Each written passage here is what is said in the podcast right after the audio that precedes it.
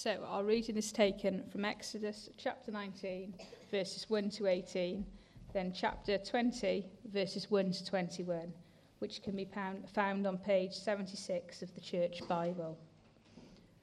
Starting from verse 1 of chapter 19. On the first day of the third month, after the Israelites left Egypt, on that very day they came to the desert of Sinai. After they set off, from Rephidim, they entered the desert of Sinai, and Israel camped there in the desert in front of the mountain. Then Moses went up to God, and the Lord called to him from the mountain and said, This is what you are to say to the descendants of Jacob, and what you are to tell the people of Israel. You yourselves have seen what I did to Egypt, and how I carried you on eagle's wings and brought you to myself. Now, if you obey me fully and keep my covenant, then out of all nations you will be my treasured possession. Although the whole earth is mine, you will be for me a kingdom of priests and a holy nation. These are the words you are to speak to the Israelites. So Moses went back and summoned the elders of the people and set before them all the words the Lord had commanded him to speak. The people all responded together. We will do everything the Lord has said. So Moses brought their answer back to the Lord. The Lord said to Moses, I am going to come to you in a dense cloud, so that the people will hear me speaking with you and will always put their trust in you. Then Moses told the Lord what the people had said.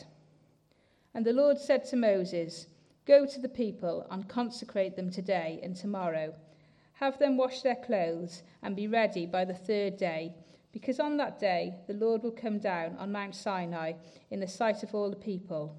Put limits for the people around the mountain and tell them, Be careful that you do not approach the mountain or touch the foot of it.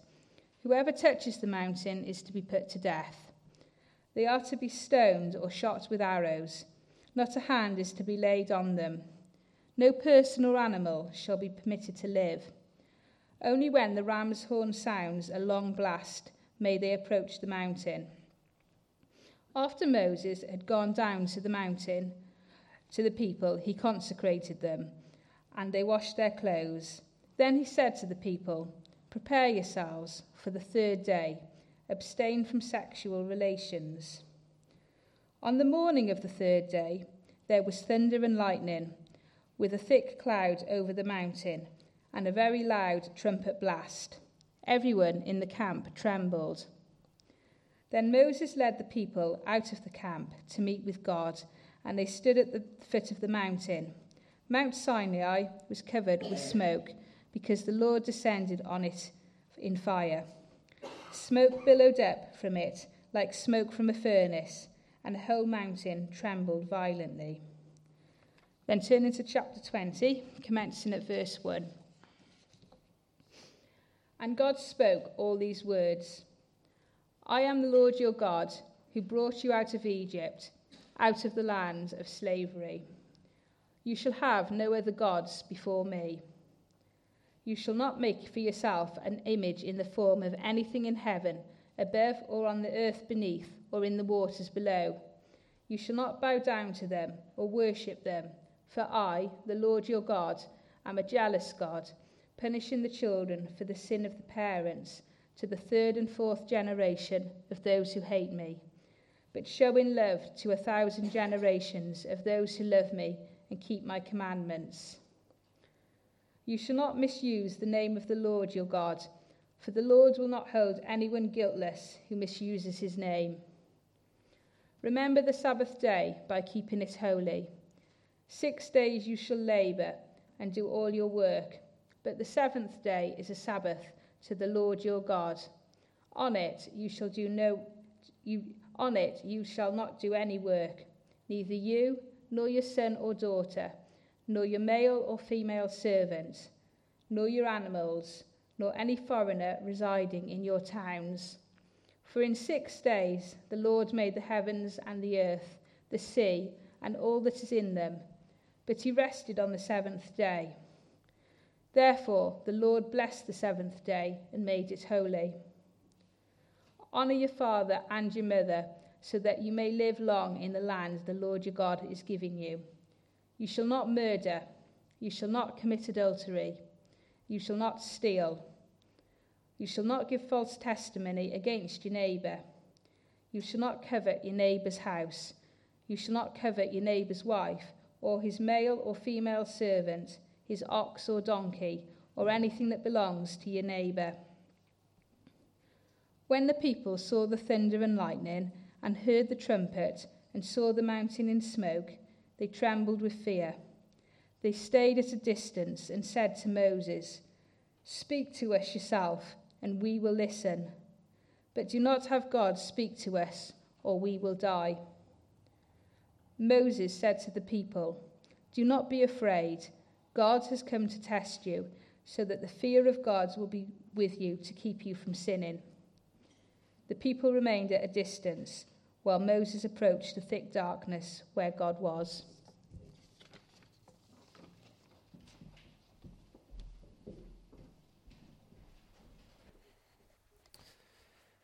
Thank you very much.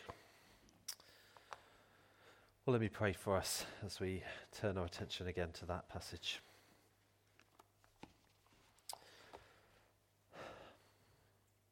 Father, you are a God who speaks to us. And so please would you make us a people who listen.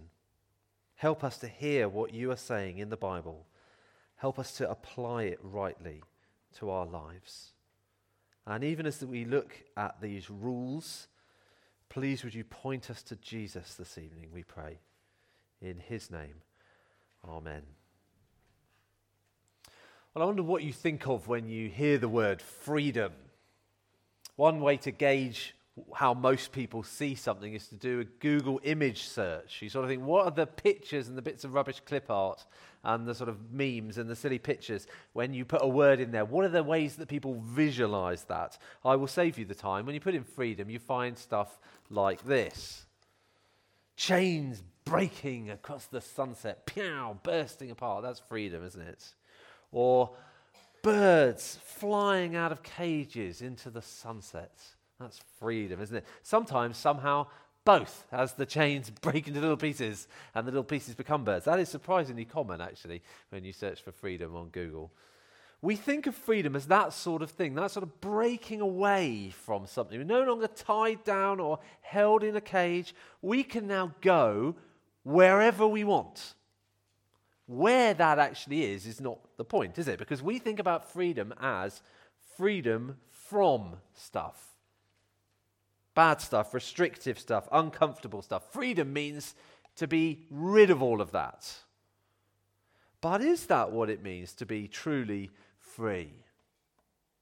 In the Bible, freedom is about freedom from certain things, but it's also about freedom for other things. Not just to have our chains broken and now you're left to fend for yourself. No, instead, it's being taken out of the cage and led somewhere much, much better. Now, we've been studying this book of Exodus for a while now, and we've seen lots of freedom from, haven't we? We've had this nation in slavery, called out, rescued by God. They're no longer slaves. It's a wonderful story of freedom from. But the Lord wasn't just trying to get them out of trouble, was He? He was trying to get them in to freedom, real freedom, the kind of freedom that we were made for, the freedom of being God's people. And that's how today's passage begins, as God makes very, very clear that his people have been redeemed for relationship. They've been redeemed for relationship. They've been set free from slavery for a relationship with God. It's been two months now since they left Egypt, and here they are at Mount Sinai. They've set up this kind of base camp at the bottom, and Moses goes up the mountain to meet with God. And listen to what the Lord says to him, chapter 19, verse 4. You yourselves have seen what I did to Egypt, and how I carried you on eagle's wings and brought you to myself. See how they've been redeemed for relationship. The Egyptians were judged. The Israelites, however, were carried away to safety. Like an eagle might swoop down, pick something up, and take it away. They've been rescued, redeemed, out of bondage. But this isn't an eagle who's going to swoop down, take them away, and just sort of drop them somewhere. No, it's taking them somewhere safe to bring them to God. Wasn't God with them in Egypt? Well, we've seen already very much he was. But now he wants this even deeper, more committed relationship with them. And that reminds us of Jesus, doesn't it? Doesn't it? In 1 Peter 3, verse 18, we're told Christ also suffered once for sins, the righteous for the unrighteous, to bring you to God. Being brought to God. That has always been the aim through this whole thing, so we can be with God in a relationship with Him. Back in Exodus 3, verse 12, when Moses first met God at the burning bush, God said this I will be with you, and this will be the sign to you that it is I who have sent you. When you have brought the people out of Egypt, you, that's you plural, you will worship God on this mountain. And here we are, 16 chapters later. He has done it. He's brought them out to himself. They're there on that very same mountain that Moses was on all that time before, meeting with the Lord. This is what they'd been asking Pharaoh for permission to do all that time, wasn't it? We want to go out into the wilderness to worship God. It wasn't actually originally we want to go out and be free forever. It was just give us a few days off to go and meet with God. In the end, they, they ended up leaving for good. But it's all been leading up to this, hasn't it? As they are brought to God. And now God continues in verse 5. He says, Now if you obey me fully and keep my covenant, then out of all the nations you will be my treasured possession. Although the whole earth is mine, you will be for me a kingdom of priests and a holy nation. The Lord wants to create a covenant with them, a binding relationship with them, a relationship of love. You will be my treasured possession. He says, handpicked, special, and chosen. Now, we've all got treasured possessions, don't we? Things that we love, things we'd hate to lose. Maybe sentimental things, like a photo album or a toy from when we were little. Maybe expensive things like our gadgets or furniture. Maybe just things we love to use. You know, the perfect mug. I could never replace that mug. Or something that reminds us of somebody. Well, God is saying here, out of everything in the world, and He owns everything, you will be my most valuable, my most prized, my most looked after, my most enjoyed thing. You will be my favorites. Out of everybody, you people will be my people, deeply, deeply loved and special to God. And they're to be like priests. Now, they didn't have priests yet, eventually they would. But the idea being that out of all of God's people, some of them would be given a special role. They would represent the people before God and represent God before the people. They would enable the two to come together. That's what priests do. But he's saying that there is a sense that they're all priests. Before any of them are given this particular job, you're all priests. They're a kingdom of priests. They are all going to worship God. They're all going to serve Him. They're all going to represent Him. What the priests were to Israel, Israel should have been to the world, teaching the world what God is like, showing what it looks like to live in a relationship with Him, bringing other people in. God has always been evangelistic. He has always been mission minded and set them this job of representing Him to the world to draw other people in, the way that a priest does. Now, Israel failed to do that. But God still wants a people who are like that. Which is why when we come to the New Testament, we find those same things said of us, the church. 1 Peter 2, verse 9 says, of people who trust in Jesus, he says, You are a chosen people, a royal priesthood, a holy nation, God's special possession, that you may declare the praises of him who called you out of darkness into his wonderful light. Can you see the links there? We're redeemed out of darkness for a relationship of love, chosen to worship him and praise him. We, us, people who trust in Jesus, the church, are this holy priesthood. We've been rescued, redeemed, so that the world will know what a wonderful God we have and that they can have too. We have that role as well. Many people point back to this event at Sinai as the first church gathering.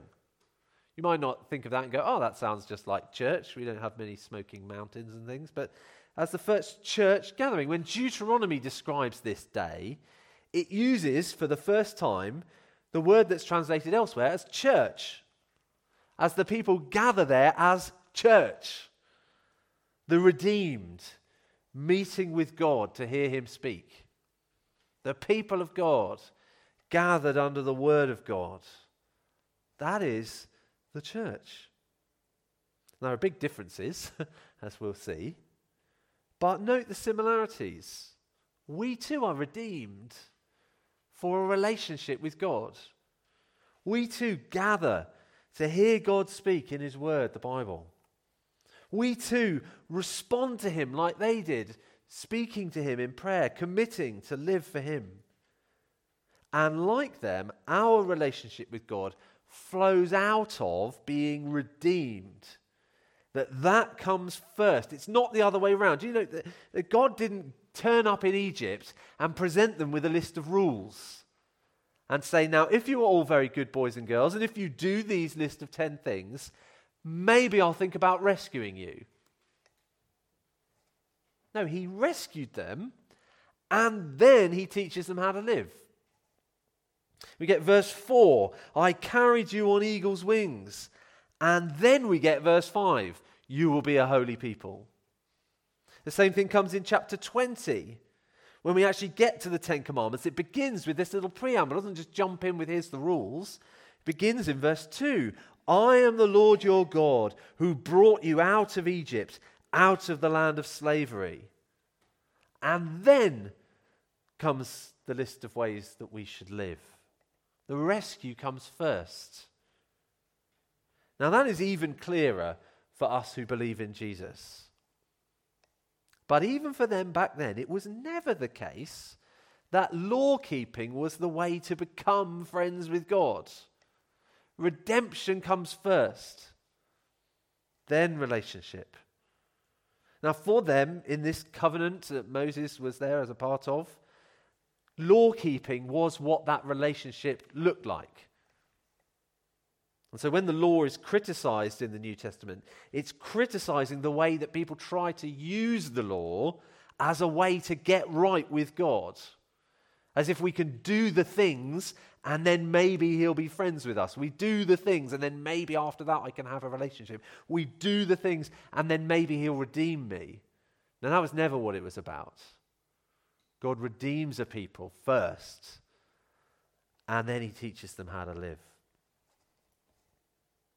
Now, that being said, a relationship with a holy God did and does require holiness. Not before the relationship can start, but flowing out of it. And so that's, that's our second thing we're going to see this evening that God's people are redeemed for holiness. We are redeemed for holiness. That's what the relationship's going to look like for us. It isn't so much freedom from anybody telling us what to do. Tim was saying that earlier. It's funny, it is a strange thing, isn't it? We go, true freedom. Well, let's look at the Ten Commandments. You think, what? But no, it isn't a freedom from anybody telling them what to do. It is a freedom for a better way of living. To be holy is to be set apart as special and different. And so, if people are going to have a relationship with a God who is like that, who is holy, well, then they also need to be holy. Verse 6 says you're going to be a holy nation. Verse 5 calls for obeying God fully. And so Moses comes down the mountain and passes that message on to the people and says, Is that the kind of relationship you want? To which they say, Yes, it is. Verse 8 We will do everything the Lord has said. Goodness me, if ever words came back to haunt you. We will do everything the Lord has said. Great. Well, in that case, the Lord sends Moses down again with instructions to consecrate the people, verse 10. That is, set them apart as holy. Consecrating is what priests do to separate themselves from sin, to commit themselves to God.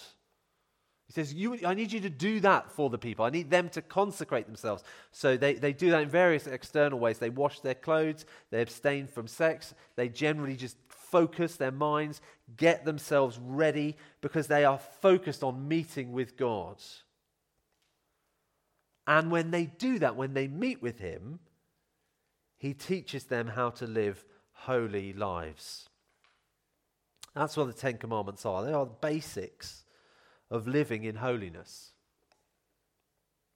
The UK government uh, has passed 40 new laws this year so far. 40. And yet, all of God's laws can be summarized in just 10. Every other rule in the Bible is just applying one or more of those 10 into a specific situation. And, and that does happen in the, the next few chapters. There are various instructions about different things, really, but they're not going, oh, I thought there were only 10. It turns out there were 12, 13, 14, 15, 15. No, it's those 10 applied to a particular situation. So any sin that you can think of is a version of one of these rules being broken. These rules are so fantastic and encapsulating everything in, in, a, in a really succinct way as we read these commands, we see what God is like. They describe him, they describe his character, perfect in every way. But as they do that, they convict us of how different we are to that. We look at the Lord and say, wow, that is what God is like. And that is not what I am like. I am so far from these things. And these laws as well, they show us the direction of holiness. It teaches us right and wrong, points us to how we should live, if only we could. Now, we're going to look at these commands in, two halves. You've got sort of one to four focused on how we treat God, five to ten focused on how we treat other people. Or, as Jesus put it, love God and love your neighbor.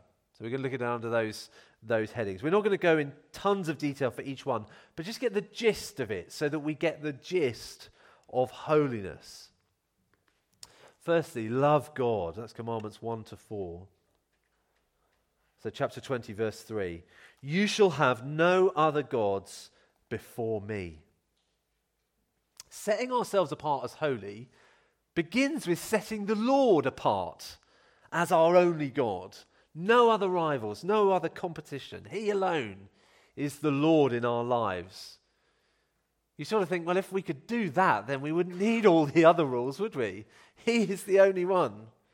And so those gods of Egypt, well, they've got to go. As do the gods of any other religion, as does anything or anybody who might rival God in our affections. He's supposed to be our first love, our primary allegiance, our most important relationship. No other gods but him. The next one in verse 4 You shall not make for yourself an image in the form of anything in heaven above, or on the earth beneath, or in the waters below. You shall not bow down to them or worship them. Now, this isn't a repeat of the first one, no other gods. This is about how we worship the Lord. He's, he's, saying, don't make a picture or a statue and bow down to that. That is not how he wants to be worshipped. Because any image that we might make of God will always belittle him. It's always going to reduce him to the level of our imagination and make him look like something, something else that we can see. Well, maybe he's a bit like that. No, that's the point. He's not like any of those things. He's utterly unique. And it's interesting, isn't it? In all of this, the people don't see God at all, they hear him. And so worship is supposed to be a response to what we hear, not what we see. So anytime we say, that's what God looks like, it's always going to be insultingly wrong. And yet, how often we do shrink God down to something that we can control, something we can get our heads around. Maybe not bowing down to a statue, but lifting up our ideas of Him over what He's really like. Third command, verse 7 You shall not misuse the name of the Lord your God. Now, partly this is about how we speak. We speak respectfully of God. We don't use his name as a swear word but it's also about lifestyle. Older translations talk about taking God's name in vain. Now, if you take it, that's more than just saying it, isn't it? When Liv and I got married, she took my name, my surname. And there's that sense in which we are now in a relationship with God. We take his name, we literally carry his name with us. We carry it wherever we go. We represent him. That's why in the New Testament we're told to do everything in the name of the Lord Jesus, because we carry his name wherever we go. And so this command is saying, don't do things that reflect badly on God. Don't do things in his name which he wouldn't have you do. And again, what a challenge that is. How often we might carry his name out into the world in ways that do not represent what he is like. Next command in verse 8 remember the Sabbath day by keeping it holy. There's the holy word again, set apart as different. And I put this on the love God side of things because it's about worship, it's about stopping that normal routine to rest in God. But it could also be on the love your neighbor side as well, because it is a command here to let other people rest as well. Do you see that in verse 10? Even their servants now, Pharaoh never gave them a day off, did he? But God is so much better than that. God wants them to rest and to live in that freedom of worshipping Him. What a great God we have. That one of the ten rules is take a day off. Love of other people then gets more obvious from here on in, and it starts at home. Verse 12 Honor your father and your mother respectful, ordered families. Now, that's the basis of a stable society, isn't it? And again, this is so far away from freedom from. You know, if it was freedom from, throw off all authority, get rid of all that. No, no, no, no, no. Embrace the authority of God and the authority that God has put over us. Obeying our parents when we're younger, respecting them when we are older. The sixth command extends that honor outside the home. We've got to show a particular honor to some people, but we show another kind of honor to everybody. You shall not murder. Now, again, you think that's quite a low bar for how to treat people. But it's saying everybody is, ought to be seen as valuable. They ought not to just be got rid of because they're a nuisance to us. So, obviously, this means not killing each other, not aborting babies, not bumping off the elderly, not attacking people violently. And as Jesus made clear, not holding anger in our hearts.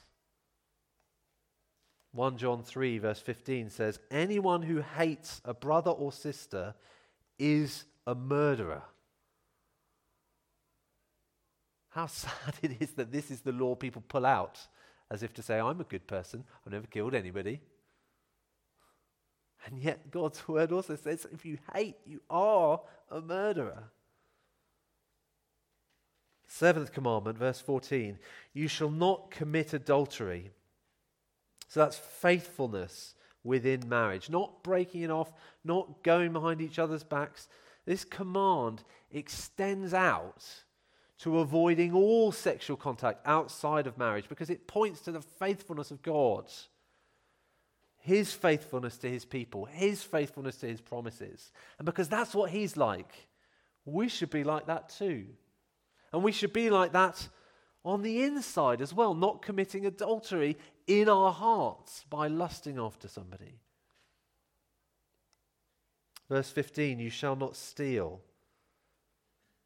If something is not yours, it is not yours. Do not take it. Verse 16 You shall not give false testimony against your neighbor. Tell the truth. I mean, what a world if people would tell the truth. Lying is totally contrary to the character of God. Everything he says is reliable and trustworthy and good. And so we should use our words in that same way, not to deceive people or tear other people down, not to spread rumors or cast people in a bad light or get other people into trouble. We should be people of the truth. And finally, verse 17 you shall not covet. To covet is to strongly want something you don't have, hence listing other people's stuff their house, their spouse, their staff, their animals, or anything that belongs to your neighbor, their car, their house, their whatever it is. Be content with what you have. Now, this is proof, isn't it, that, that the law is not just about our behavior, it's about our hearts. Because we've already been told not to commit adultery and not to steal, but this command comes in and says, yes, and don't even want to do that. If we really kept the Ten Commandments, we would need new hearts, wouldn't we? Hearts that actually love God and love our neighbors, not just do those things, but really love God, are really changed so the things we want are different. Wouldn't the world be a better place if everybody did this? If we lived in a world without fighting and killing and lying and gossip and envy and theft? A world of stable marriages, loving, respectful families, a world where God is honored and obeyed. These laws, the only things He's telling us not to do are things that make life awful. Don't do those things. And the things that He commands are things that would make everything so much better. Wouldn't you want to live in a world like that, in a town like that, be part of a family like that, be part of a church like that? And yet, in our sin, we want to chuck this all away. We want to throw it all out. Because we know we can't do it. We know we can't do it. We were looking through my sermon notes just before the service, and uh, uh, Felicity was sat on my lap just messing around and, and jokingly took my little pen and so when it came to honour your father and mother and jokingly did a little scribble out as like a cheeky little thing. And she's only joking. I hope you're only joking, weren't you? Yeah. and yet we would if we could. If we could do that to God's word, if we could look at these things and go, well, when it says that, I don't really need to do. When true freedom is found in holiness. When holiness like this is beautiful because it describes what God is like. It is the best way to live. God's people are redeemed for holiness. But the reaction of the people to the giving of these laws is not, oh, thank you. It is, oh no. They are terrified of the holy God. They are terrified. Hear their response in verse 18, straight after the Ten Commandments. When the people saw the thunder and lightning and heard the trumpet and saw the mountain in smoke, they trembled with fear. They stayed at a distance and said to Moses, Speak to us yourself and we will listen, but do not let God speak to us or we will die. I don't know if you ever tried to imagine what it was like when God gave the Ten Commandments. I probably imagine it with Moses on the top of the mountain and God giving him the laws on tablets of stone, that sort of thing. But the laws weren't written down yet. That's a few chapters later when they're written down on tablets of stone. Moses isn't up the mountain when this happens. See, chapter 19, verse 25, see where he is? Moses went down to the people and told them what to do. And then God spoke these things. God spoke the Ten Commandments loud enough for everybody to hear. And their response at the end is, please don't let God ever speak to us again. If that ever happens again, we're going to die. We might think, wow, imagine hearing God. I wish I could have been there. But the people who were there were desperate to be anywhere else. They are terrified of this holy God. And in a way, rightly so. Hear what Moses says back to them in verse 20, chapter 20, verse 20. Moses said to the people, Do not be afraid. God has come to test you so that the fear of God will be with you to keep you from sinning. So, on the one hand, don't be afraid. And on the other hand, do. God wants them to fear Him, to respect Him, to realize just how holy He is, just how unholy we are. Everything about this encounter points to God's holiness, doesn't it? Even at the bottom of the mountain, they're not allowed to go near it, but even at the bottom, the people still had to consecrate themselves. God is so holy, they couldn't show up as they were. And then hear God's warnings. Chapter 19, verse 11 and 12. On that day, the Lord will come down on Mount Sinai in the sight of all the people, put limits for the people around the mountain, and tell them, Be careful that you do not approach the mountain or touch the foot of it. Whoever touches the mountain is to be put to death. Set up a perimeter, put up danger signs, put out barbed wire, put police tape, do not cross. Whatever it takes to keep people out. Because God is so holy, he cannot be approached. Have we understood that? That is what God is like. And when he does arrive, well, it's like the burning bush times a million. Verse 18 Mount Sinai was covered with smoke because the Lord descended on it in fire. The smoke billowed up from it like smoke from a furnace, and the whole mountain trembled violently. Yesterday it was just a hill, and now it seems to be a volcano. It's like Mount Doom from Lord of the Rings. You've got this terrifying inferno surrounded by lightning and storms. Moses comes up the mountain, and the first thing God tells him to do is go back down again and reiterate the warnings. Verse 21 Go down, warn the people so they do not force their way through to see the Lord, and many of them perish. Even the priests who will approach the Lord must consecrate themselves, or the Lord will break out against them. Break out against it. It is as if God's holiness is nuclear. It is dangerous to be around. It's interesting, isn't it, when he says, put them to death, but put them to death in a way that means you don't touch them, don't go near them. It is nuclear. People might be tempted to duck the barrier and sneak a look. It is not safe because God is so blisteringly holy that he's liable to explode. And so the people are terrified. Everything about this is designed to drill that home the utter holiness of God, his purity that cannot stand the presence of sin.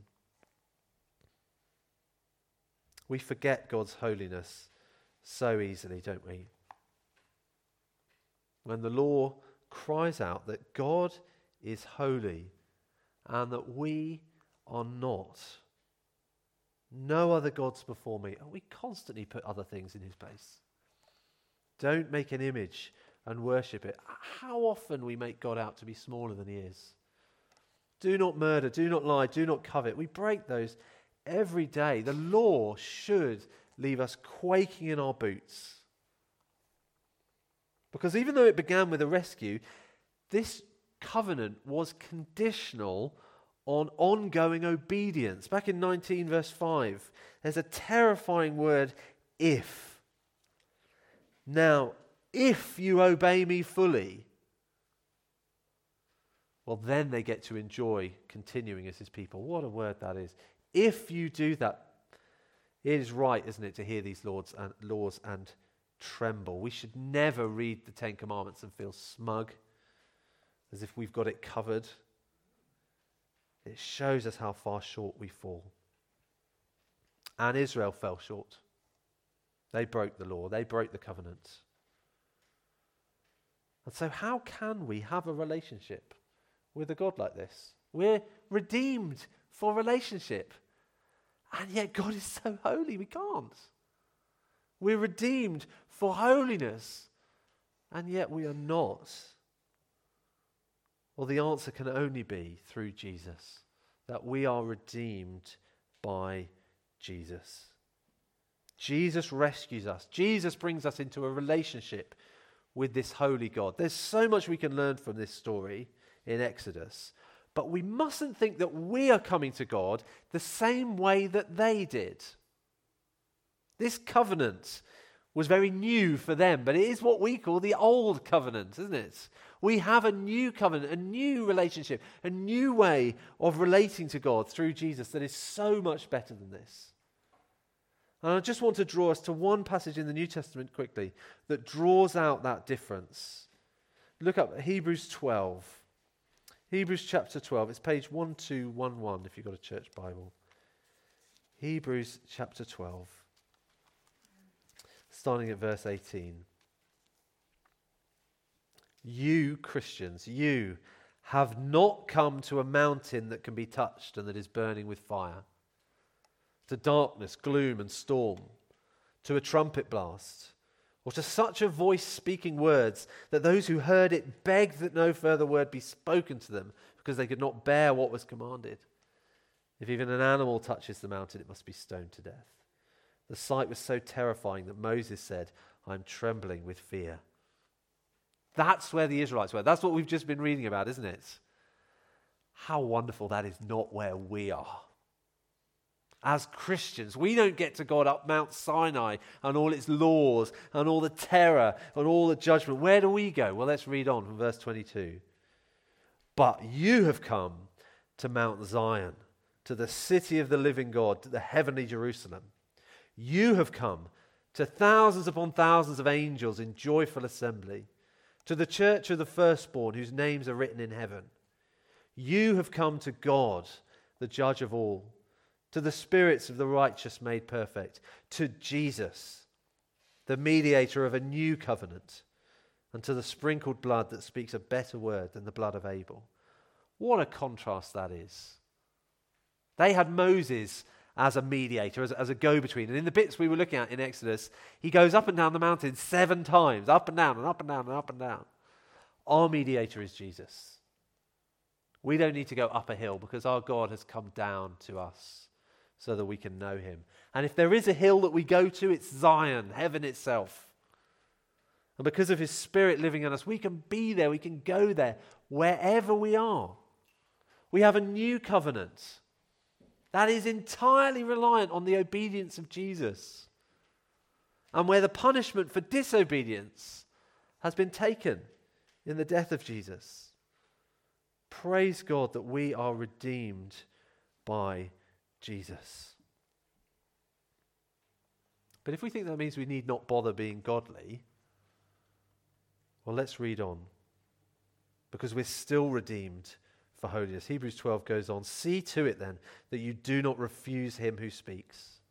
If they did not escape when they refused him who warned them on earth, how much less will we if we turn away from him who warns us from heaven? And then down in verse 28 Therefore, since we are receiving a kingdom that cannot be shaken, let us be thankful and so worship God acceptably with reverence and awe, for our God is a consuming fire. So God hasn't changed, has He? In this new covenant, He is still a consuming fire. And so it matters how we live. We must listen to Him, we must keep trusting Him. The healthy fear of God should, try, should keep us from sinning as well but we do it from a place of thankfulness. We do it not as part of a crowd cowering at a distance, but drawing near to God as part of the joyful assembly. As believers in Jesus, God's law no longer just booms at us from the outside, threatening judgment. The law is now written on our hearts.